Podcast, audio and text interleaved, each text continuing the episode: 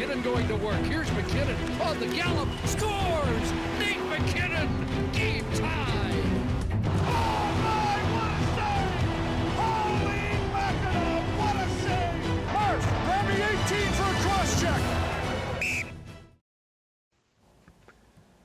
Colorado Avalanche 2022 Stanley Kupa győztese, miután 4 2 összesítésben legyőzte a nagy döntőben a korábbi duplázó Tampa Bay Lightning csapatát, megtörve ezzel a 11 párharcos győzelmi szériájukat, hogy 21 év után először ismét Colorado kapitány emelhesse fel a kupát. Ez a Crosscheck 53. adása és egyben a 21-22-es évad fináléja. Én Jani Zabolcs vagyok, és keletről Kerek Istit, még nyugatról Szalka Andris hoztam magammal. Uh, sziasztok srácok, milyen érzés döntőt nyerni, illetve döntőt elveszíteni? Uh, ki szeretné kezdeni? A győztesi az első szó. Jaj, de kedvesek vagytok. Sziasztok, köszönöm a meghívásotokat. Hát nem tudom, nem, hát hogy mondjam, nem tudom érzelemmentesen azért ezt letudni, mert egyrészt így azért az az igazság, hogy ez volt az első szezonom, mint NHL közvetítő kommentátor, vagy NHL közvetítő kommentátor. Ugye korábban már én főleg a Istivel, ugye a Digisportnál még a DVTK mérkőzéseket adtam én, és ugye már akkor Isti is csinált hokit, de azért ez, ez valami, valami szenzációs élmény volt egyébként hozzátéve, hogy az is. Tehát így akkor azt kell gyanítanom, hogy maga a jégkorong, mint mint munka, vagy hát mint közvetítendő, az, az azt hiszem, hogy mind a kettőnk szívéhez nagyon-nagyon közel áll. És hát így meg aztán pláne nagyon emlékezetes volt, hogy ugye a Colorado nyert. Hát még annak a 90-es évek második felében, amikor apukám nagyon szerette a hokit, és ezt neki köszönhetem, hogy ezt én is tulajdonképpen azóta így lenyűgözve nézem. Amikor bejöttek a Magyarországra az NHL összefoglalók, akkor tájt ugye a Colorado Avalanche volt a az egyik ilyen kiváló csapat, mert az NHL 2000-es játékkal a Colorado-val voltam, úgyhogy aztán a 2001-es bajnok csapatnál én már kvázi szurkoló voltam, csak nem nagyon lehetett akkor ugye teljes meccseken látni, hogy, hogy ez... Hát, hát tulajdonképpen igen, meg ugye a, meg a nemzeti sportban két nappal később, ugye, mint ahogy lejátszották a meccset de azt egyébként ugye lehetett tudni, meg arra szintén volt összefoglaló, hogy azt a Colorado megnyerte, meg hát ugye ez nagyon megható volt, hogy ugye tulajdonképpen ott nem is a kapitány emelte fel először, hanem ugye Ray Borg, és, és hát onnantól kezdve én tényleg amióta lehet követni mondjuk akár streamen az NHL-t néztem, a Colorado-t volt olyan szezon, amikor a lockdown, tehát amikor később indult, és a 48 mérkőzéses alapszakasz volt, amikor utolsó helyen ö, volt a csapat, akkor szinte minden egyes alapszakasz mérkőzésben legalábbis belenéztem, de egy csomót végig is néztem, úgyhogy hát volt, volt honnan előre jönni, és így ö, tulajdonképpen tényleg az van, hogy azért nyilván az ember így ö, sportrajongóként ö, jó pár sportág, jó pár csapatához kapcsolódik. Hát most egy idő után nem drukkol, mert nyilván azért ez mégiscsak egy munka lesz, és, és ez az a csapat, a Colorado Avalanche, amiben én egy pillanatra nem csalódtam, meg nem múlt el az a rajongásom, amit éreztem tulajdonképpen itt az elejétől, és ez megint csak összefügg azzal, hogy, hogy a jégkorongot látni ilyen szinten és közvetíteni, és egyáltalán így ebbe ilyen nagyon-nagyon kívülállóként is csak ugye beleszagolni lenyűgöző, hogy, hogyha, hogy ez talán bármilyen szép a nyelvünk, de mondjuk az, hogy ugye az angol úgy írja le, hogy work ethic, és ez az etika szó, ez nagyon fontos szerintem ezzel, és ez az etika szó, ez úgy tulajdonképpen a jégkorongot magát így nagyon jól keretbe foglalja, hogy, hogy és teljesen mindegy egyébként, hogy ezt most milyen csapatra is, hogy mondom, mert mindegyik csapatra és mindenkire, aki ezzel foglalkozik, ezt gondolom, szóval nagyon jó volt ebben így benne lenni. Hát én a negyedik és az ötödik mérkőzéseket csináltam ugye az egyik az az volt, amikor a Colorado eljutott a kapuba, és aztán az ötödik az, amikor a kapu van, ugye elakadt. Előtte még egy fél sörre találkoztunk a Gánzán Rózis előtt. igen, igen, az, az, a, az akkor volt a második igen. meccs napja. Igen. igen. Úgyhogy, úgyhogy igen, hát ott ugye Prágában indítottuk a párharcot. Aztán utána végül is már ugye itt fejeztük be. Na, úgyhogy összetérve itt a kis ömlengésem után, szóval szenzációs élmény volt, és ez alapvetően így azt gondolom, hogy így, mint kommentátor, vagy hát így a szakmai pályámnak egy ilyen felejthetetlen állomása marad, még annak ellenére is, hogy mondjuk a, az ötödik mérkőzésen ott ugye az Avalanche vesztett, de, de alapvetően ezzel a playoffal, az alapszakasszal, szóval nekem ez, ez nagyon nagy élmény volt, és hát, és hát nagyon csodás volt látni ugye ezt az ünneplést, és úgyhogy ezt jó párszor már egyébként újra néztem, meg egy csomószor visszanéztem ugye az utolsó másodperceket, Úgyhogy, na hát lényeg a lényeg, hogy, hogy ez, ez, e, ez volt azt hiszem így az elfogult pár az elején. Akkor én is leszek elfogult egy kicsit. Nagyon nagy dolog szerintem már az, hogy valaki egyáltalán Stanley Kupa döntőt közvetíthet. Még nagyobb dolog egyéni szinten az, hogyha mondjuk a kedvenc csapatának a Stanley Kupa döntőjét közvetítheti, és az, hogy amióta a csatornánál vannak az NHL jogai, azóta ugye ez volt a harmadik döntő, amin dolgozhattam, és a második olyan, aminél ráadásul én is adhattam át a kupát, de az, hogy mind a háromban ott legyen a kedvenc csapatom, és hogy mondjuk abból idézőjelben csak kettőt nyer meg, és a harmadikat elveszíti, az már olyan megvilágításba helyezi ezt az egészet, hogy látod végig a szezonokon keresztül, hogy mennyire rohadt nehéz egyáltalán eljutni a döntőbe, és amikor tényleg ennyire rajta tudod tartani az üt, a liga ütőerén az újadat, és minden apró rezdüléssel képben tudsz lenni, akkor tudod igazán feldolgozni azt, hogy mekkora dolog egyáltalán egy döntőig eljutni egy csapatnak. És, és emiatt egyszerűen persze kikapott a Lightning, de, de mégis az, hogy, hogy egy ilyen döntőben, ami szerintem az elmúlt 10-15 év legjobb döntője volt, és hogyha pedig a rájátszást nézzük, akkor pedig egy még jobb rájátszást kaptunk, és ez a döntő, ez meg tökéletes korona volt ennek a playoffnak a fején. Úgyhogy én nyilván egy picit csalódottabb vagyok, mint Andris, de, de baromi nagy élmény volt megint egy nagy döntőt közvetíteni, és, és inkább ez az, ami egy picit előtérbe helyezte a nagy döntő lefújásáig az érzéseimet, és aztán persze miután elkezdtem feldolgozni, vagy próbáltam volna valami okosat írni, nem tudtam, és egyszerűen akkor jött ki belőlem az, hogy basszus, itt azért most mégiscsak a Lightning játszott és kapott ki. Mert, mert ugye volt egy ilyen külön sorozatom a Facebookon, ahol próbáltam mindig okoskodni, szerintem egész jó posztokat is sikerült néha kiírnom magamból, meg ugye hát Andrissal közvetítettem is szakértőként az oldalán, úgyhogy ott sem lehetett elmenni egy ilyen irányba. Úgyhogy tényleg a, a nagy döntő után jött elő az, hogy na jó, akkor e, talán ezt most végig lehetne nézni még egyszer úgy, hogy, hogy Tampa drukkerként, de szerintem, szerintem ez a döntő így volt jó, ahogy. És a végeredménye is így volt jó, ahogy. Egyébként nekem ez sajnos kimaradt ez a döntő. A tavalyi is valahogy úgy alakult, hogy, hogy nem sikerül közvetíteni ezen, de hogyha már így a személyes élményről beszélünk, de ettől függetlenül nekem az egész rájátszás óriási élmény volt, és nagyon-nagyon jó meccseket láttunk szerintem végig. Hát ez a párharc pedig abszolút lehetett tudni, hogy, eh, hogy ez lesz tényleg a, a batortán. Az is lett végül, nem csak e, ennek a rájátszásnak volt az egyik legjobb párharc, hanem ahogy mondtad is, évek óta az egyik legjobb döntő és színvonalas döntő volt. És hát tényleg azért eh, az egy kivételes eh, helyzet, amit te mondtál is, hogy harmadik döntő, ez már tényleg dinasztia, ami ebből lehet sorolni ezt a Lightningot amit, ahogy ilyen átéléssel beszélt róla Andris, az pedig a, abszolút a másik szurk, szurkolói oldalnak a másik része, amikor végre-végre hosszú idő után itt 20 éves távlatokban lehet beszélni. Szerintem az is ez, nagyjából az átlag, amikor NHL Stanley döntőt játszik a kedvenc csapatod, és akár meg is nyerheti ez, ezek fantasztikus élmények és érzések, és tényleg nagyon-nagyon ritka, hogy összejön, ezért kell igazán értékelni ezeket, úgyhogy hát Isti, te megtapasztaltad a szép oldalát is az elmúlt időszakban, most a rosszabbikat, és ugyanígy van egyébként ezzel a, ezzel a Lightning franchise is.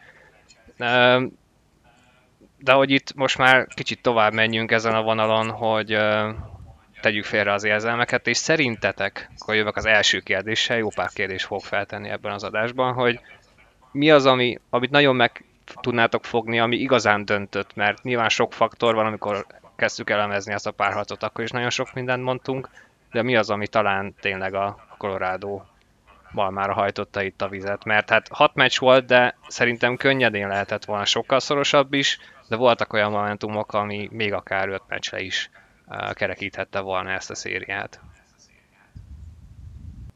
Hát itt ugye Istivel csináltuk a negyedik mérkőzést, ami ugye 3-1-re alakította az állást. Tehát ugye az eleve azért volt nagyon emlékezetes, mert hogy azt a győztes gólt, azt itt tulajdonképpen nem láttuk.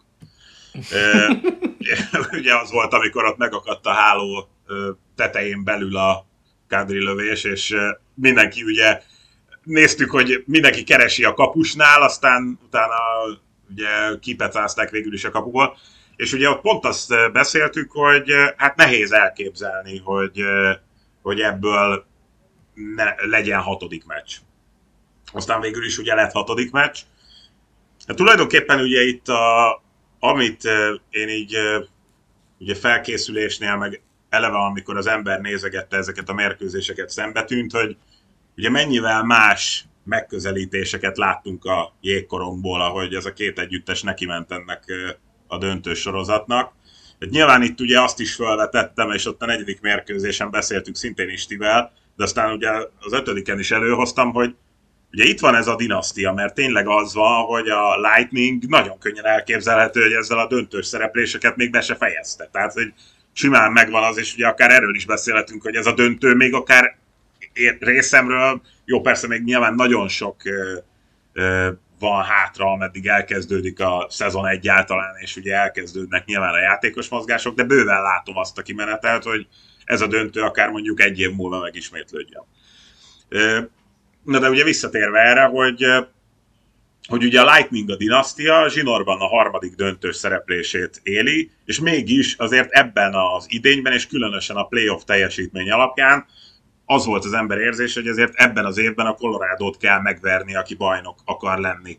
És ugye a Colorado tényleg úgy ment neki, hogy ezzel az irgalmatlanul intenzív, letámadós és rengeteget lövő, sok helyzetet kialakító játékkal volt sikeres. Ebben dominálta egyébként ugye a Lightningot. Tulajdonképpen ugye várható gólokban minden mérkőzést megnyerte, a lövések tehát még nem kell feltétlenül a kaput eltaláló kísérleteket venni, de mondjuk a próbálkozásokban mindig megvolt a Colorado fölénye, és a Lightning pedig ezzel az irgalmatlan melóval, amit ugye alapvetően a két bajnoki győzelemmel végződő évében is belerakott, a rengeteg ütközéssel és aztán a még több blokkal, ami ugye a rengeteg blokkolt lövés, amiben nagyságrendekkel ugye jobb volt az Avalanche-nél, ezzel próbálta ugye tartani magát tényleg önfeláldozó módon, és most ugye tegnap jött ki ez a tulajdonképpeni népsorolvasás, hogy ki mindenkinek milyen baja van, és hát ezért jóval hosszabb az a lista,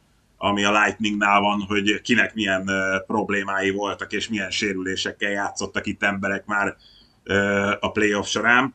Úgyhogy, uh, úgyhogy ez, a, ez a hozzáállásbeli különbség, és hogy itt ugye aztán végül is, ami kicsit azért ritkaság számba ment itt az utóbbi időben, hogy a nagyon-nagyon tűzerős és offenzív foki nyert végül most. Ettől függetlenül én azt mondom, hogy a Lightning stílusa nem vesztett, vagy hát nem lett padlóra küldve, mert mondom, én nagyon könnyen elképzelhetőnek tartom, hogy azért a Tampa itt a következő években is ott lesz a végén. Hogyha az a kérdés, hogy hol nyerte meg a Colorado ezt a döntőt, akkor én azt mondom, hogy a negyedik meccsnek a hosszabbításában, és nem azért, mert azt a mérkőzést megnyerte, meg nem azért, mert amilyen körülmények között megnyerte, mert láthattuk, hogy a Lightning egyből tudott válaszolni arra a vereségre egy Colorado-ban aratott győzelemmel, hanem az, amit az a hosszabbítás szimbolizált, azt a hihetetlen dinamikus váltást és dominanciát, amit egyik pillanatról a másikra létre tud hozni a Colorado a égen, akár koronggal, akár korong nélkül, abban a hosszabbításban minden benne volt, ami miatt a Colorado eljutott a nagy döntőig, és ami miatt ezt a nagy döntőt megnyerte. Gyakorlatilag abban a hosszabbításban valamivel több mint 10 percig tartott, a Lightningnak az első percben volt egy lövése, azon kívül semmi. És nagyon furcsa és nagyon érdekes egyébként a két különböző dominanciát kihangsúlyozni, mert ugye ugyanolyan hosszú volt ez az időszak, mint amilyen hosszú időn keresztül a hatodik mérkőzés utolsó harmadának az első felét, vagy valamivel több, mint az első felét szintén kontroll alatt tartotta a Colorado, és egészen más volt. Ugye a hosszabbításban át se adta a korongot gyakorlatilag az ellenfelének a Colorado, míg a hatodik mérkőzésen látszódott az, hogy a Colorado igazából csak nyomást akar generálni az ellenfélre, és akkor maradjon nála a korong, de hogyha náluk van a korong, akkor majd hibáznak, és ugye akkor abból majd lehet fordulni. De persze láttunk ilyen átmeneti játékelemeket is a Colorado játékában, ahogyan forgatták a korongot a támadó harmadban, ahogyan gyakorlatilag kettő teljes cserét végre tudtak hajtani úgy, hogy a Lightning területéről ki se jött a korong, tehát hogy nem ennyire fekete és fehér az, az egész, de az a dominancia, amit ebben a két szituációban lehetett látni a Colorado-tól, az tökéletesen megmutatta azt, hogy ez a csapat miért volt ennyire jó, és miért volt ennyire kihegyezve a playoffra, és tökéletesen mutatja, hogy mi a különbség a nyugati győztes és a liga alapszakasz győztes csapata között. Az egyik tud konstans, ilyen szintű nyomást generálni, ilyen védekezéssel tehermentesíteni a kapusát, míg a túloldalon azért a Floridának ez nem sikerült, és nagyon-nagyon nagy a kontraszt egyenlőre a két főcsoport győztes csapat között, ugye, hogyha csak az alapszakaszt nézzük, és hát látjuk is, látjuk is azt, hogy milyen messzire jutott egyik, illetve másik gárda a rájátszásban. Úgyhogy ez a Colorado ez abszolút megérdemelte azt, amit elért, elnyerte ezt a kupát szó szerint a Tampától, és nagyon jó sztori egyébként mind a két csapatnak a döntőig való jutása, illetve nagyon jó sztorit lehetne felhúzni mind a két csapat kupa győzelméhez, de azért mégiscsak a legszimbolikusabb az az, hogy a dinasztia otthonából elvitte a kupát az a Colorado, amelyik most kezdheti elépíteni igazán az örökségét. Na de is ilyen játékkal, amikor felvezettük ezt a döntőt, én akkor tényleg nagyon féltettem a colorado és nagyon sok pontban a tampát hoztam ki erősebbnek, játékelemekben, akár a speciális egységek, akár hogyha azt nézzük, hogy a csapatvédekezés,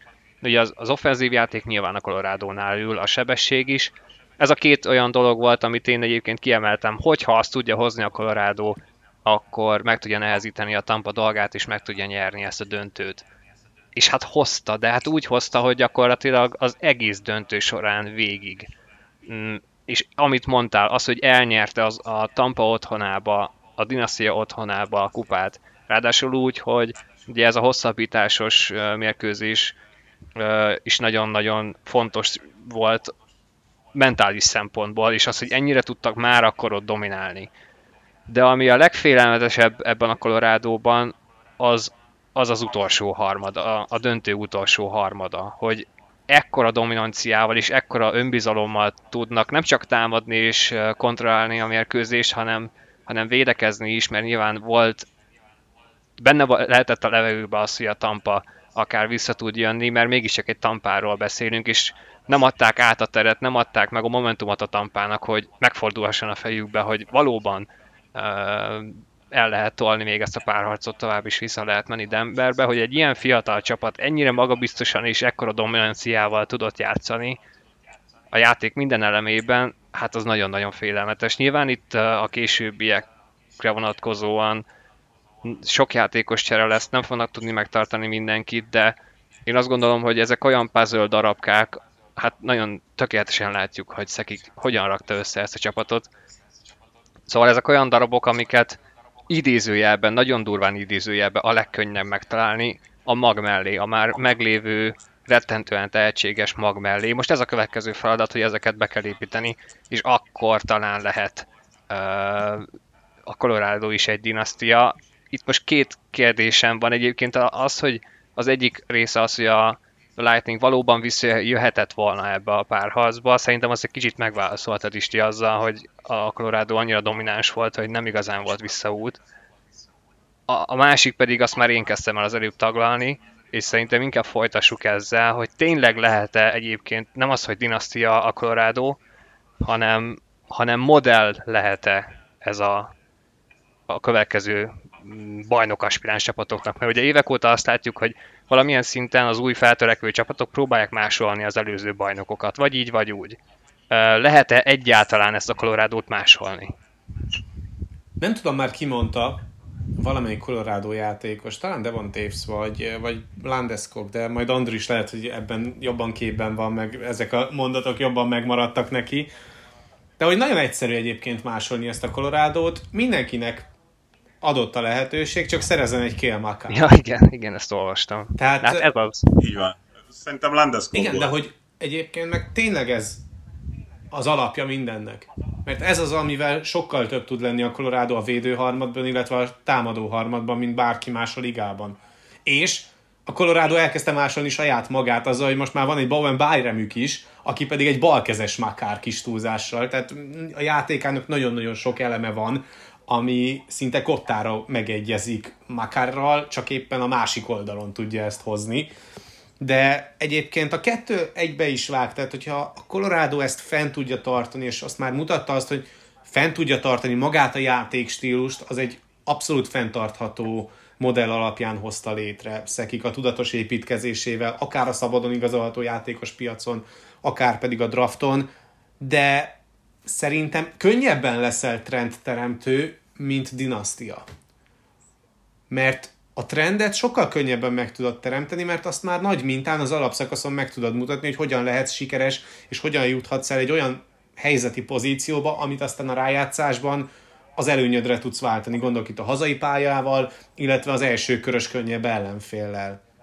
Míg, míg azért bajnok csapat, az nehezebben leszel, de szerintem egyébként a Colorado-nak mind a kettőhöz adott a, a játékos állománya. Jelenállás szerint mindenképpen, aztán majd erről beszélünk szerintem, hogy hogyan alakulhat ez át a jövőben, de én abszolút látom magam előtt azt, hogy jövőre látjuk ennek a döntőnek a visszavágóját, és abszolút látom azt, hogy a következő három-négy évben még arról fogunk beszélni, hogy a 2020-as évek elejét egyértelműen a Tampa és a Colorado határozza meg. És baromira jó lesz, hogyha ez a párharc tényleg ennyire eszkalálódik majd, de én egy picit fenntarthatóbbnak tartom egyébként a Colorado-nak a játékát, mert tényleg kezd eltolódni az egész liga egy olyan irányba, ahol a támadó hoki dominál. És persze vannak védekezőbb stílusú csapatok, de mindenki kezd el lépni ebbe az irányba, és lehet látni azt, hogy azok a csapatok, akiknek az alapjátéka, mint például egy Los Angeles Kings, igazából a transitionre alapul, illetve a gyors korongszerzésekre alapul, azok is elkezdenek már elindulni abba az irányba, ahol egyszerűen nincs más lehetősége, csak ha túllövöd az ellenfelet. És persze ott van az Oilers, amelyik mindig megpróbálja túllőni az ellenfelét, de tisztességes védekezése nincsen, meg olyan igazán jó kapus teljesítményen sincsen, de pont ezért nagyon nagy előny Makar, illetve Taves, illetve Byram, mert, mert az ő játékuk illetve a koronádónak a korong nélküli játéka tökéletes arra, hogy eltüntesse ezeket a fekete lyukakat, amik mondjuk a kapusposzton jellemeznék az együttest. És ez egyébként a döntőben is meglátszott. Érdekes trendek alakultak ki egyébként itt a playoffban, amit uh, szerintem érdemes vizsgálni, ugye akár Makár szempontjából Ugye egyrészt, amit itt Isti mondott, szerintem azt fontos kihangsúlyozni, hogy valóban, tehát azért az, hogy valaki trendet teremtsen, az nagy dolog, de hát legalábbis egy lépcsővel feljebb van az, hogy ha valaki dinasztiát épít. Tehát azért az egy, az egy nagyobb és komplexebb dolog. dolog. Ilyen szempontból azért a Colorado-ban én látom ezt, hogy itt azért ez nem csak egy szimplán nagyon trendin összerakott és nagyon látványos, szemkápráztató hoki volt. Azért, hogyha itt végigmegyünk kulcs szituációkon a Colorado Avalanche playoffjában, akkor alapvetően például azt találjuk, hogy ez a csapat, ez tulajdonképpen a Nashville elleni első mérkőzés első pár percét leszámítva legrosszabb esetben is 0-0-ra állt. Tehát soha hátrányban nem volt. Ez mondjuk egyébként később felvethet kérdéseket, hogy mondjuk ebből hogy tud fordítani. Meccsenkénti fordításaik megvoltak, sőt, ugye abban NHL playoff rekordot állítottak be, ugye 10 mérkőzést fordítottak meg hátrányból. Tehát ilyen szempontból ez már azért azt is jelenti, hogy ez a csapat nem csak játékban, hanem fejben is nagyon rendben volt.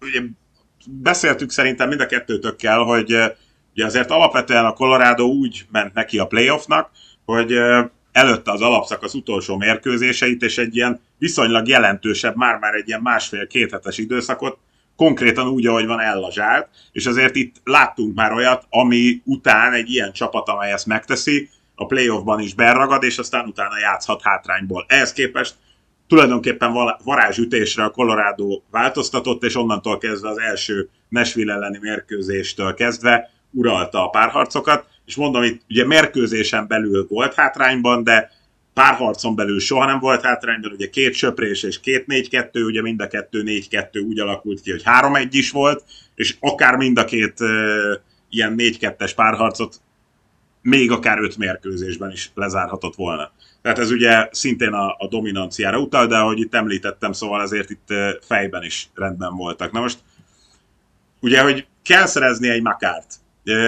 Szerintem azért alapvetően itt most a ligában felfeltűnt az utóbbi időben a klasszikus backtől eltérő, hát hogy mondjam, ilyen hipster védő, vagy nem tudom, akik azért több, több ilyen fiatal játékos is feltűnt, aki, aki olyan szintű ö, támadó potenciállal bír, ami, ami azért nagyon ritkaság. Volt már, vagy látszott már ilyen azért nyilván a liga történetében, de mondjuk adott esetben akár évtizedek óta ilyen nem fordult elő. Tehát ez mondjuk lehet egy ilyen trendteremtő, vagy trendfordító. Persze, ez teljesen, ez teljesen megfordult. Tehát az utóbbi években, ugye, hát nagyjából egyébként pont Makarékkal kezdődött el, vagy még egy-két évvel korábban folyamatosan jöttek ezek a stílusú védők, akik inkább, hát nem a fizikalitásukról híresek, persze az is kialakulhat később, de az, hogy, hogy rettentően a koriznak, nagyon, nagyon-nagyon jó a, az eszük a játékhoz, és elsősorban támadó szelleműek. Nagyon sok ilyen tehetséges védő van, de én azt gondolom, és ez itt eldölt végleg, és akkor most kapték Barnától egy válveregetés, mert a crosscheck életfolyama alatt folyamatosan feljött az, hogy akár Makár vagy Hughes lehet a legjobb újonc, vagy a fiatal védője a ligának, de Makár ezek től a védőktől olyan szinten elszeparálta magát az új generációs tehetséges védőktől, hogy ilyet nem lehet szerezni. Ő annyira egy zseniális játékossá fejlődött, gyakorlatilag mindkét irányba, mert ahogy Isti is mondta, ugye az ő játéka nem azon alapszik, hogy mondjuk palánk mellett megnyeri a párharcokat, hanem észben veri meg, és gyorsaságban, és gondolkodásban, és helyezkedésben veri meg az embereit. Tehát az, hogy vegyél még egy makárt, senki nem fog tudni venni még egy makárt, csak nagyjából hasonló védőket. Nyilván itt a kérdés az, hogy hasonló védőkkel, mint mondjuk egyébként Byram is, hogyha többet építesz be a csapatba, akkor meg tudod teremteni ezt a támadó szellemet, amivel tudsz párharcokat és playoffot is nyerni. Mert az Edmonton is jó példa lehet, hogy rendkívül offenzív csapatról van szó, de hát ott hátul nincs Makárt megközelítő játékos sem. Abszolút. És egyébként ugye itt még Makárra egy kicsit visszautalva, hát nyilván mind a kettőtök előtt ott van az a kép, hogy két évvel ezelőtt Makár még felel, tehát, hogy felelőtlenebb volt, például ugye Dallas elleni akár kiesést jelentő mérkőzésen is, tehát nem volt meg ez a fajta érettség, ami két év alatt már is látható rajta, hogy már ott is mindenki tudta, hogy ez a srác ez mire képes, és ilyen szempontból azért egy elég rövid idő alatt megtanult felelős játékosként, vezérként viselkedni, úgyhogy ez is fontos. Én még egy dolgot behoznék, ami szintén egyfajta trend, és, és behoznám ennek a trendnek az ellen párját is, hogy a Colorado Avalanche itt most úgy nyert Stanley kupát, hogy, hogy nem kellett kapus teljesítmény. Nem kellett, jó, nyilván kellett, de nem kellett kiemelkedő kapus Lett volna a következő témám, úgyhogy alapvetően mehetünk is ezen a vonalon. A kérdésem az végül is az úgy szól, hogy kell-e jó kapus ebbe az nhl is az, hogy tényleg meg tud nyerni, egy, egy, meg tud nyerni a kupát, vagy sem? Ugye a Tampa Na, Bay akkor... abszolút Vasilevskere építkezik, a Rangers abszolút Vas- uh, Shestyorkinre építkezik. Gyakorlatilag minden évben van egy, ez a, van egy ilyen hatalmas vita, kell ennek a csapatnak sztárkapus, akarsz-e uh, óriási összegeket költeni, akár pick, akár free agent signing formájába, bárhogyan, de csak a kapusra fektetni. Ott volt egy Montreal, ahol Price bevitte őket döntőbe, példákat és ellenpéldákat is látunk, és ez annyira furcsa, hogy ennyire kettősé válhat a liga, hogy most itt van egy Colorado, mely megmutatta azt, hogy Kemper alig több mint 90%-os védési hatékonysággal gyakorlatilag úgy nyert kupát a Colorado, hogy egyetlen egy olyan meccset nem igazán lehet felhozni, amikor azt mondod, hogy na ezt a kapus nyerte meg. Hát és egyetlen olyan meccset nem tudsz igazán felhozni, amikor azt mondod, hogy na ebben Kemper nem volt benne, ebben a kapott gólban. Na, na, és akkor itt, itt folytatnám, hogyha már ugye bevoztad a Rangers-t és Sestjorkint, mert hogy itt akkor a trend Makár szempontjából látható, de itt én érzékelek egy kapus trendet is, ami nagyon érdekes lehet, és hogy akár ezt ugye megvitathatjuk, hogy föl is teszem akár nektek ezt a kérdést, hogy ti melyiket látjátok értékesednek, mert én itt konkrétan még Sestjorkint olyan szempontból is emelném Vasiljevski elé, vagy fölé, hogy mind a ketten bravúrosan védenek. Tényleg egészen szenzációs, hogy milyen tartást adnak a kapuból. De Sestjorkinban van egy olyan faktor, ami alapján ő már egy támadó szellemű kapus. Tehát, hogy, és ilyet szerintem nem nagyon láttunk, hogy, hogy a, a gólpasszok jönnek tőle, vagy, vagy olyan indítások jönnek, olyan víziók, amiket meglát, adott esetben akár kihasználva a cseréket, hogy ugye volt egy ilyen forradalom tulajdonképpen ugye a labdarúgásban is, és ugye elkezdődtek azoknak a csapatoknak az uralma, amikor már úgy kellett kapust választanod, hogy te a, a, ugye a lábbal is legyen ügyes, tehát ne csak védje ki a labdákat, hanem, hanem vegye ki a részét abból, hogy összjáték van. Ugye egy kapus vegye ki a részét abból, hogy elindítja a támadást, és nem csak úgy ö, ö, kiteszi Sőt, a András, hát ugye vannak olyan csapatok, ahol sokkal fontosabb az, hogy valaki lábbal legyen extra, mint hogy védési hatékonyság terén legyen különleges. Így van. Na most, és akkor itt, itt látom azt, hogy akkor, hogy akkor Makár értéke, mint védő, a fontosabb, vagy ezt láttuk, hogy mihez elég, hogy, hogy, hogy Stanley kupát lehet vele nyerni, elhomályosítva azt, hogy neked nem is kell, most persze nagyon leegyszerűsítem, mert nyilván ott voltak a többiek, de neked nem is kell kapus teljesítmény. De közben lehet látni egy olyan trendet, ahol a kapus tulajdonképpen nem elég, hogy 94-95 százalékos hatékonysággal védi végig neked a 20 pár mérkőzést, mondjuk ez most talán nem volt annyi, de mondjuk simán lehetett volna, hogyha a Rangers jut tovább. 20 de volt egyébként.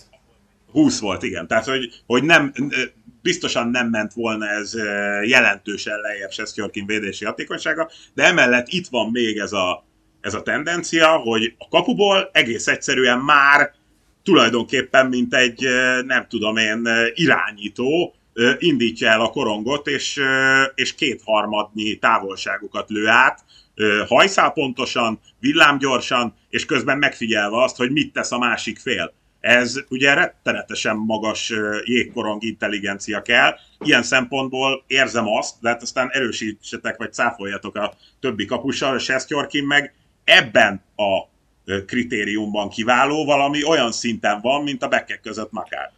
Melyik lesz az értékesebb? Azért lesz értékesebb szerintem minden esetben egy kapus, mert persze, amit a Colorado összehozott ebben a rájátszásban, ezekkel a botrányos kapus teljesítményekkel, az abszolút a rendszernek a dicsérete.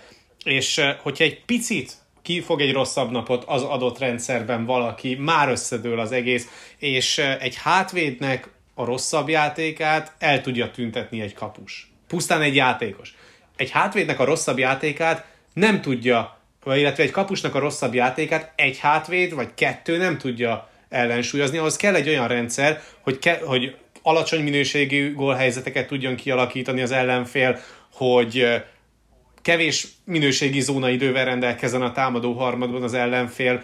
Tehát, hogy persze nagyon nagy dolog, amit, amit a Colorado összerak, nagyon trendteremtő kell Makárnak a játéka, akár koronggal, akár korong nélkül, az amilyen mélyen fellép a támadó harmadba, hogy már-már nem is a kör teteje a legmélyebb pontja az ő korcsolyázásának, hanem akár az alapvonal környékéig is felkorcsolyázik, akár a koronggal, akár a korong nélkül, de, de ez mégsem olyan szegmens, amivel elengedhetetlen az, hogy ha ez nincsen meg neked, akkor nagy sikereket tudjál elérni. Látunk olyan csapatokat a ligában, sokat, akiknél nincsen Makár szintű játékos, és nincsen Sestjorkin szintű kapus, de a kettő között úgy valahol úgy van egy átlagon felüli kapus, meg egy jó rendszer, ami össze van rakva előtte, és az is már igen szép eredményeket tud elérni. Úgyhogy szerintem még egy jó darabig arról fogunk beszélni, hogy hogy a kapus az sokkal értékesebb egy rájátszás menetelés szempontjából, mint mondjuk a Kielmakár szintű védő. De hogyha van kettő ilyenet, hogyha van mondjuk egy olyan letámadó sorod, mint a Nicsuskin féle volt a, a Colorado-nál, akkor már nyilván egy egészen más dologról beszélünk, de hogyha pusztán a posztokat vetítjük le, és azoknak a szerepét próbáljuk meg súlyozni, akkor szerintem még mindig ott tartunk, hogy a kapus az fontosabb, és persze, hogyha jönnek hozzá az ilyen extra perkek, mint amilyen perkje van Sestjorkinnak a korong megjátszásával kapcsolatban, hogyha van Vasilevskinek az agresszivitás, hogy milyen agresszívan és határozottan használja a bárgyát, akkor, amikor le kell lopni mondjuk az egy az, e, egy, az egy elleni, vagy az egy a nulla elleni szituációkban a csatár korongjáról a korongot, az, az megint egy másik extra, de elég például Attingernek a szerepét nézni, ő is egészen kiemelkedőt nyújtott a rájátszásban, de mivel nem volt előtte egy olyan rendszer, ami mondjuk gólokat tudjon szerezni, ezért a hajára kenhette azt a GSAX mutatót, amivel egyébként a rájátszás harmadik legmagasabb értékét, az 10,1-el kapott kevesebb gólt, mint az előrevetített érték. És egyébként ebben a tekintetben Sestjorkin nyert, Vasilevski volt a második, a Colorado-nál meg Kemper az utolsó előtti a 30 kvalifikált kapusból. És nem tudom, igazából én is ezen gondolkodom, hogy ez mutatja igazán azt, hogy mennyire tényleg félelmetesen domináns volt ez a Colorado, hogy, hogy nem kellett kapus teljesítmény, már most így ami alatt így beszéltétek ezt a, ezt a témát, és próbáljátok megfejteni. Én gondolkodtam fejből azon, hogy emlékszem-e bármi hasonlóra, amikor ennyire nem volt tényező egy kupagyőztes esetében a kapus teljesítmény, és el lehetett feledni, mert más dominált a játékukban nem jutott eszembe fejből. Most megnyitottam a listát. A, a végig az, hogy kik nyerték a Stanley kupát, és uh, így sem látok. Tehát nyilvánvalóan a Tampa back-to-back óriási szerepe volt Vasilevskinek. 2019-ben St. Louis Binnington hatalmasat ment, még a Washingtonnak is kellett Holdby. Az előző back-to-back Pittsburghnél Murray uh, szintén óriási szerepet játszott, de akár, hogyha végigmegyünk, hogy előtte Chicago, uh, Crawford is úgy jut eszedbe az a kapus, hogy igencsak nagy szerepe volt a Stanley Kupa győzelemben, Quick teljesen egyértelmű. Tehát végig mehetünk, komolyan végignéztem, hogy szerintem talán a 90-es években lehetett legutóbb ilyen, hogy, hogy ennyire uh, nincs szó a kapusról, és, és az, hogy nem tényező egy ilyen kupában és annak a megnyerésében. Ez egészen félelmetes egyébként. Viszont ennek ellenére is már szerintem jó pár éve ott van az a GM-ek fejében is, úgy alapvetően a hokis társadalomban, hogy, meg úgy az NHL-ben, hogy nem biztos, hogy kell költeni annyit a kapusra, mert a kapus a voodoo. Mert lehet, hogy neked ott lesz egy olyan felterekvő fiatal hirtelen a semmiből, mint például Bennington is megnyeri, tehát nyilvánvalóan kellett oda, de nem volt benne biztos a Blues sem, hogy neki van egy ilyen kapusa. Tehát arra akarok kiukadni, hogy pár olyan kapus van a ligában, akiről biztosan tudod, hogy a következő öt évben is ugyanolyan nagyon-nagyon jó lesz, és megéri neki uh, hatalmas pénzt fizetni. Viszont itt Kemper szerintem így ezt a fajta mm, gondolkodásmódot, hogy a kapus az voodoo, és ne költsünk rá olyan sokat, meg a Colorado is Kemper esete, talán ez még jobban meg fogja kavarni a gondolkodásmódját az NHL-nek és úgy a GM-eknek, hogy hm, most akkor mi legyen tényleg, legyen egy Vasilevskin, és akkor arra építsek mindent, vagy legyen egy totálisan domináns támadó csapatom, és akkor felejtsük el tényleg a kapusokat. Úgyhogy ez érdekes lesz egyébként, ettől egyébként függetlenül a kettő továbbra. függ egymástól. Tehát, hogyha mondjuk van egy olyan kereted, ahol vannak olyan játékosok, akiket jól összerakva, jó rendszerbe téve tehermentesíteni tudod a kapusod, akkor rájössz arra, hogy igazából lehet egyszerűbb egy jó rendszerhez megszerezni azokat a játékosokat, akik kellenek a győzelemhez, mint sem kifizetni 9,5 milliót évente egy kapusnak, és előtte pedig hát nem tudnak gólt lőni a csatárok mondjuk, vagy rengeteg lövés érkezik ennek ellenére a kapura, és akkor meg, meg is kell dolgoznia a kapusnak a, a nagy pénzért én szerintem egyébként a GM-ek pont idén fognak elkezdeni erre az útra lépni, ami a Colorado. A kérdés Igen, csak az pusztán, a hogy meg lesz a, a meg, megvan-e az adott csapatnál az a játékos keret, amelyik elbírja mondjuk azt, hogy nem támogatja meg őket hátulról, egy Vasilevski, egy Sestjorkin, vagy esetleg egy korábbi Pekkarin nem, most csak így mondok az elmúlt évekből is olyan standardeket és trendeket, amik egyébként abszolút körvonalazódhatnak a következő időszakra én szerintem in, itt most egy egészen ketté szakadt ligáról fogunk majd beszélni a jövő időszakában. Beszéljünk egy kicsit szerintem arról, hogy hogyan tovább, bár nagyjából valamilyen szinten érintettük, tehát uh, Andris, te is mondtad, és uh, Isti, te is mondtad, hogy könnyen el tudjátok képzelni azt, hogy ez a két csapat találkozik egymással uh, a döntőben ismét, úgy, ahogy csinálta ezt korábban, hát már jó több mint tíz évvel ezelőtt a Pittsburgh és a Detroit, de egyrészt a Tampa meg tudja eltartani ezt a tempót és ezt a, ezt a csapatot, a Colorado pedig össze tudja rakni úgy ezt a kirakót, hogy a mag mellé az, hogy ugyanilyen domináns legyen jövőre. Hát itt azt hiszem, hogy a legnagyobb kérdés az ugye Kadri, és hát az, hogy hogy itt most mi, mi játszik szerepet például Kadri döntésében. Most persze ez is leegyszerűsítés, mert nyilván megyünk végig, mert nem csak ő egyedül itt a legfontosabb, de, de amilyen kimagasló alapszakasza volt, és aztán a sérüléséig a playoffban is egészen szenzációsan teljesített, ilyen szempontból azt gondolom, hogy mindenképpen első helyre kell őt tenni, mert hogy ugye neki lejár a szerződése, és nyilván egy ilyen teljesítményt követően, hát ugye tippelgethetjük, hogy akár 7-8 millió dolláros szerződés is lehet neki évente valamilyen csapattól. Itt ugye nyilván a hozzáállás dönt, hogy ő akkor most marad adott esetben kevesebbért, de megpróbál itt akár sporttörténelmet írni és dinasztiát csinálni. Ugye azért itt ez hozzáállás kérdése. Például, ami ilyen képet ugye itt a Players Tribune cikkében magáról Kadri lefestett, simán el tudom képzelni, hogy ő akár kevesebb pénzért is marad, hiszen ugye kevesebb pénz, tehát ez elképzelhetetlen nagyságrendekről beszélünk, nyilván akár négy és Igen. fél, meg hét és fél, vagy hét, hét és fél millió dolláros éves fizetés esetén. Ugye? Tehát akkor Kadrit kiemeltem, de hát ugye Nicsuskin a másik. Uh, Andris, tehát, ezzel kapcsolatban lenne egy kérdésem hozzád kifejezetten. Na. Ha Kadri nem sérül le, akkor látjuk ezt a fajta felemelkedést Nicsuskintól, amit mondjuk a széria első három-négy mérkőzésén plusz a hatodik találkozón hozott? Hát ez jó kérdés. Mert ugye akkor nem alakul meg az a sor. Viszont Igen. ő előtte is nagyon jó volt már. Tehát ne, az egész rájátszás hogy... során. Az nem biztos, hogy ennyire, ennyire komoly tényező lesz, de elképesztő javult a játéka az egész playoffban.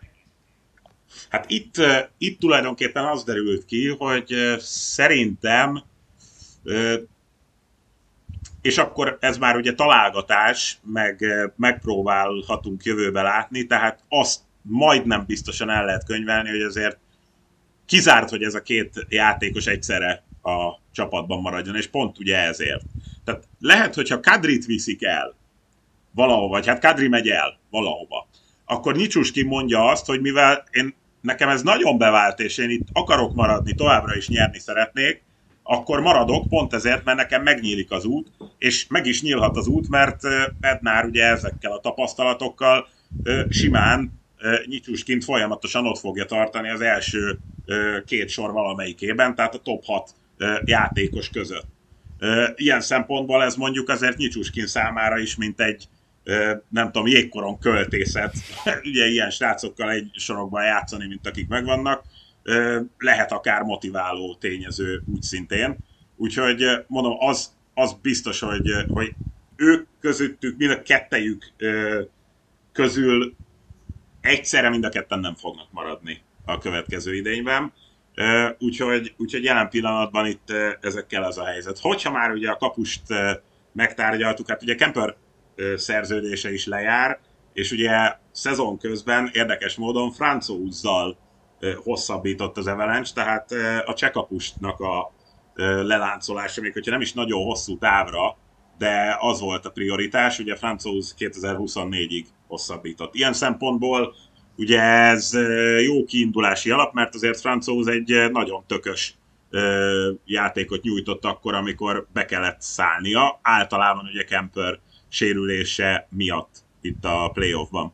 Úgyhogy, úgyhogy egyrésztről itt van ez a, ez a fele. A, ugye védőkben szerintem könnyebb a, a, a helyzet, itt ugye Jack Johnson és Josh Manson kérdése ö, merül fel, egyik őjük sem pótolhatatlan, azt azért hozzá kell tenni, hogy Mansonnak egy extra jó, tehát magához képest extra jó playoffja volt, Jack Johnson ugye főleg Zsirár kiesése után lépett elő, de azért ő már nyilván látszott, hogy mondjuk sebességben, dinamikában azért elmarad, nyilván 35 évesen mondjuk ez nem akkora meglepetés.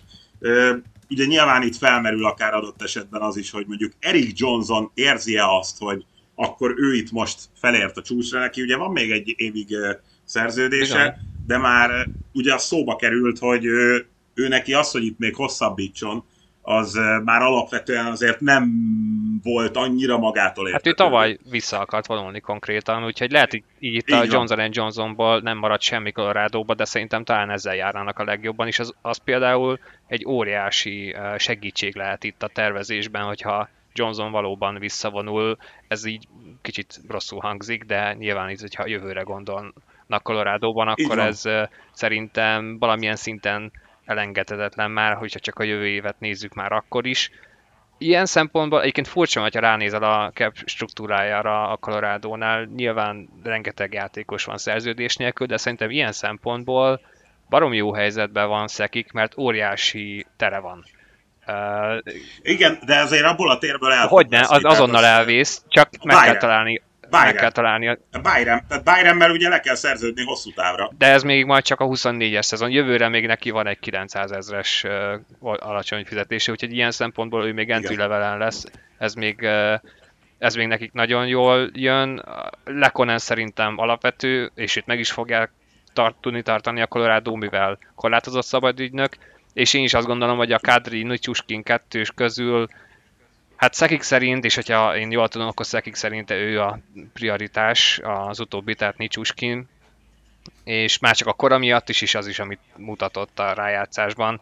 Kadri nagy kérdés, de Kadri szerintem a kettőjük közül ő az a játékos, akit ügyesen manőverezve a Colorado, akár még lehet, hogy házon belül is fiatalokkal valamilyen szinten tud pótolni, és az, az egy, az egy nagyon-nagyon plusz, le, nagyon, nagyon nagy plusz lehet a, a jövőre nézve náluk, szóval szerintem nagyon könnyen lehet ebből egy szintén hasonlóan domináns csapat jövőre, csak, csak nagyon sok más játékossal.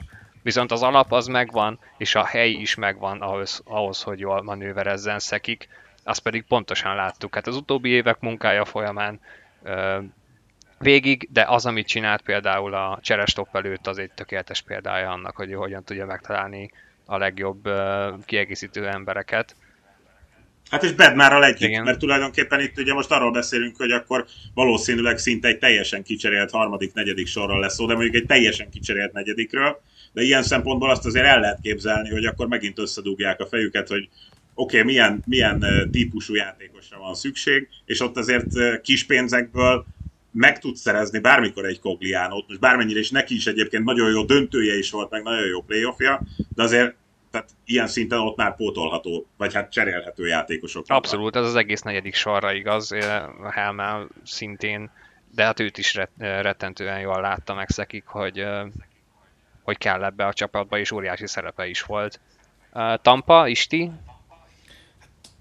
Ugye a Tampánál egy picit összetettebb a kérdéskör, mert nem pusztán a játékos keret lehet majd a változás tárgya a következő időszakban, de akkor kezdjük először a kerettel, Hát nyilván van két fontos láncszem, meg egy harmadik, akit pedig szerintem lehet helyettesíteni, de az a helyzet, hogy a harmadik játékos, Ján Rutta személye talán az, amelyik a legkevesebb anyagi lemondással járna, mert hogy azért Rutta alapvetően lehet, hogy Viktor Hedman párja az első sorban, de az ő jelenléte az nem akkora nagy hozzáadott értékkel rendelkezik, mint mondjuk, hogyha ha elveszítené Ondrej Palátot ez az együttes, és Szerintem most a következő időszakban, és ahogyan azt több jelentés is mondja, hogy már a döntő utáni nap felkeresték Nick Paul, illetve Andrei Pálát ügynökét is, és mind a két játékos, illetve az ügynöke is elmondta, hogy alapvetően mind a két játékos szeretne maradni a csapatnál, de az a helyzet, hogy ahhoz pedig, hogy ezt a két játékost itt lehessen tartani,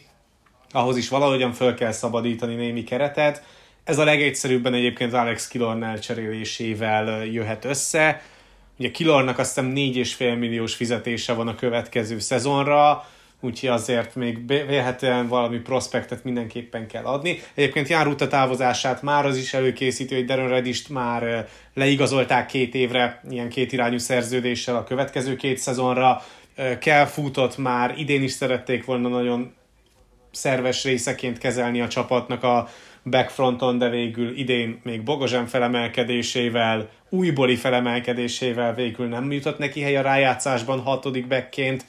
de a következő szezon már mindenképpen arról fog szólni, hogy kell is, nagyon-nagyon sok jégidővel fog rendelkezni a tervek szerint, úgyhogy, úgyhogy Rutától vélhetően, ha csak nem ír alá nagyon olcsón, akkor elköszön a Tampa, és hát tényleg ez a Palat Paul kettős, ez mindenképpen fontosabb, mint hogy Kilor még ott legyen a, a második sor tagjaként. Azért azt láttuk ebben a rájátszásban, hogy milyen korlátai vannak Alex Kilornak most már 32 évesen, és azért furcsa, hogy azt mondjuk, hogy 32 évesen, mert Steven Stamkos 32 évesen volt a csapat legjobb játékosa az egész szezonban, hogyha pusztán a mezőnyjátékosokat nézzük, tehát hogy a kor az végül is relatív, meg mondjuk más szerepkörben játszik a két játékos, de, de itt tényleg az a helyzet, hogy valahogyan Palátot meg kell tartani, meg, meg Polt, mert végre sikerült a Tampának megtalálnia azt a harmadik sort is, ami egyébként hatékony tud lenni. Az egész szezon semmi másról nem szólt, csak arról, hogy találják meg azt a harmadik sort, vagy azt a védekező sort, amelyik képes lehet betölteni a Gord, Coleman, Goodrow által keletkezett tűrt, illetve hát az ő távozásuk által keletkezett tűrt. Ezt végül a rájátszásra sikerült megoldani és megtalálni, de, de ennek elengedhetetlen része az, hogy mondjuk Pól is a harmadik sorban jó legyen, illetve hát láthattuk azt, hogy amikor az első sor centereként kellett játszania, például a Toronto elleni szériában, akkor ott nagyon nagyot játszott, és egyébként a Colorado elleni szériában is voltak jó meccsei, védekezésben is nagyon hatékony volt, meg hát azért adott érte első kört a Tampa, tehát hogy főleg egy ilyen rájátszás után azért nagy felelőtlenség lenne csak úgy elengedni az ajtón szabadon igazolható játékosként de szerintem még hogyha el is tudják cserélni Kilont, akkor is mind a két játékosnak valamilyen szinten bele kell menni a fizetés csökkenésbe, de egyébként szerintem mind a két játékos hajlik is rá. Ugye Palát hetedik körösként került a ligába, és tényleg csak a tampánál játszott, az egész uh, Palát köz, körüli banda, akár család, akár haveri szinten, akár pedig otthon a szülőfaluja, egyaránt így nagyon rá van állva a Lightningra, úgyhogy szerintem a környezeten nem fog múlni, hogy Pálátot meggyőzzék arról, hogy maradjon, meg egyébként ő sem akar távozni, mert hogy azért Kucserov és Stemkos oldalán játszani nem egy rossz dolog. Um, Paul, Paul szerintem már nehézkes, nehézkesebb. Paul szerintem meg megérezte azt, hogy itt, itt elég közel lehet ahhoz, hogy nyerjen. És azért Igen, viszont még a... van ideje erre, hogy, viszont hogy az alku... pénzt keressen. Igen, viszont az alkupozíciója meg talán most a legjobb. 27 évesen bármelyik csapat lehet, hogy akár egy, egy másfél, vagy akár két millióval többet tud licitálni neki így a, a szabadügynök piacon, mint amit mondjuk a Tampa meg tudna adni. Persze pro kontra, itt meg egy bajnok esélyes csapatban játszik. Egyébként amit említettél, hogy Ugye tavaly úgy, ahogy van, tehát ilyen szempontból ég és föld a különbség a tavalyi Tampa off és a mostani Tampa off között. Tavaly úgy, ahogy van, elveszítette a Tampa a világverő harmadik sorát. Ilyen szempontból sokkal jobb helyzetben van most a Tampa, két-három embert említ, említettünk, akiket valahogy, valamilyen úton, módon meg kell tartani. Én azt gondolom, hogy Brisba ennél sokkal rafináltabb, hogy ő most ezen aggódjon, és pont az az, hogy tavaly egy ilyen harmadik sor elvesztése is után is össze tudta rakni ezt a Lightningot úgy, hogy most ismét döntőzzenek. Nem sikerült a kupa, de azt hiszem egészen jól sikerült ez a, ezt a feladatot megoldani. És akkor még innen... egy-két gondolatot hadd egészítsek ki, mert a kispadról viszont jövőre vélhetően vagy Derek Lalonde, vagy Jeff Halpen, vagy mindkettő segédedző hiányozni fog John Cooper stábjából, mert hogy mind Lalond, mind pedig Halpern versenyben van a Detroit Red Wings vezetőedzői posztjáért, és az is elképzelhető, hogy ha egyik és másik kapja meg, akkor is segédedzőként magához fogja venni az éppen lemaradó félt, úgyhogy Úgyhogy ezért Coopernek is alaposan át kell rendezni azt az edzői stábot, amivel már a 18-as szezon eleje óta dolgozik. És ezek a lépések egyébként lehet, hogy sokkal-sokkal fontosabbak annál, mint egy, amiket most a játékos sok szintjén tárgyalunk, mert ezek azok a dolgok, amikben olyan sokat még most sem látunk bele, valószínűleg nem is fogunk, csak azt látjuk, hogy egy csapat igazán jól működik a jégen, vagy sem. És ez nem mindig a head coachnak a, az érdeme, hanem bizony a segítőik is. E, Évek óta szem ez egyébként a Wings nyilván Eiserman miatt is, és már vittek el is a tampából a szakembereket, úgyhogy ez nagyon könnyen megtörtént. Ugye az interjú, ha jól tudom, már meg is volt egyébként a Detroitnál. Lálondal igen, Harpernál még nem.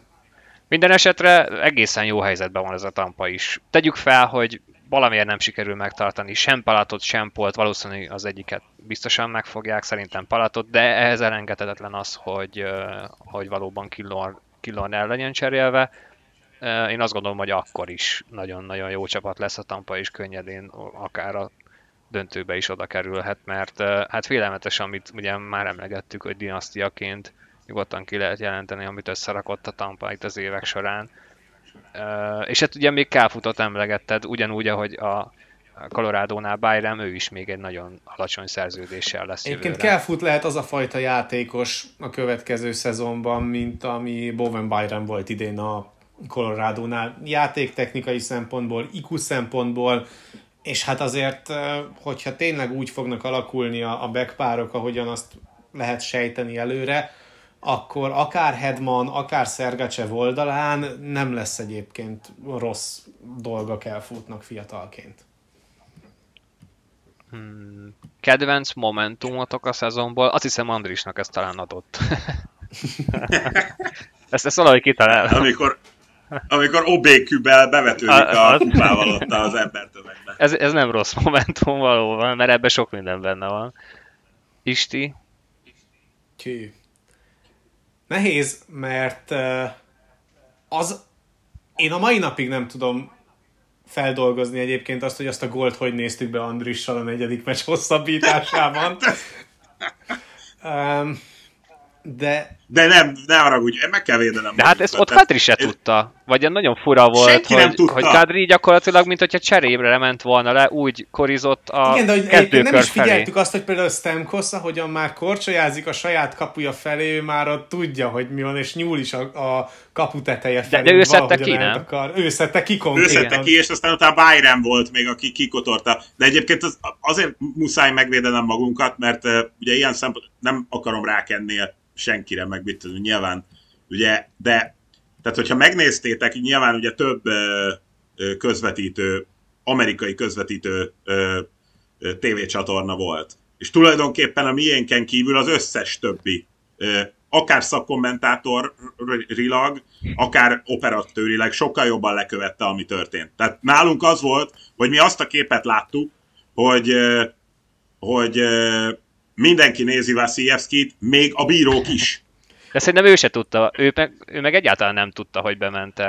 Tehát Vaszilevskit lehetett nem, nézni, persze. mert mert szerintem ő se tudta. Nem, nem tudta, szerintem sem. Tehát, hogy itt még a bírók se tudták, és, és akkor ott jó pár másodpercen keresztül mi nem kaptunk normális képi, nem tudom én, bizonyítékot erről. A következőt, azt, bár azt tudtuk, hogy hogy elkezdett a Colorado ünnepelni. Igen. De egyébként még visszatérve akkor erre a górra, azért mi sem voltunk a legjobb helyzetben, amit már te is mondtál, mert hogy ugye mi a Word Feed-et kaptuk, tehát amit az Egyesült Államokon kívül mindenhova sugároz az NHL, és ennek a feednek egyébként van egy igazán komoly hátüdítője, hogy nyilván a liga nem akarja kellemetlen helyzetbe hozni a játékvezetőit, és ezért azokat a kameraállásokat elvették, és nem is nagyon tudtuk ott a közvetítés során sem, hogy egyébként pedig hat Colorado játékos volt a égen pont ugyanennél a gólnál. Tehát, hogy nekünk az Igen. abszolút nem volt meg, hanem azt utólag raktuk össze, hogy na várjunk itt, azért most sokkal többen voltak a jégen. Ja, a tampánál de... meg heten. Jó, az tavaly Igen. volt. Igen.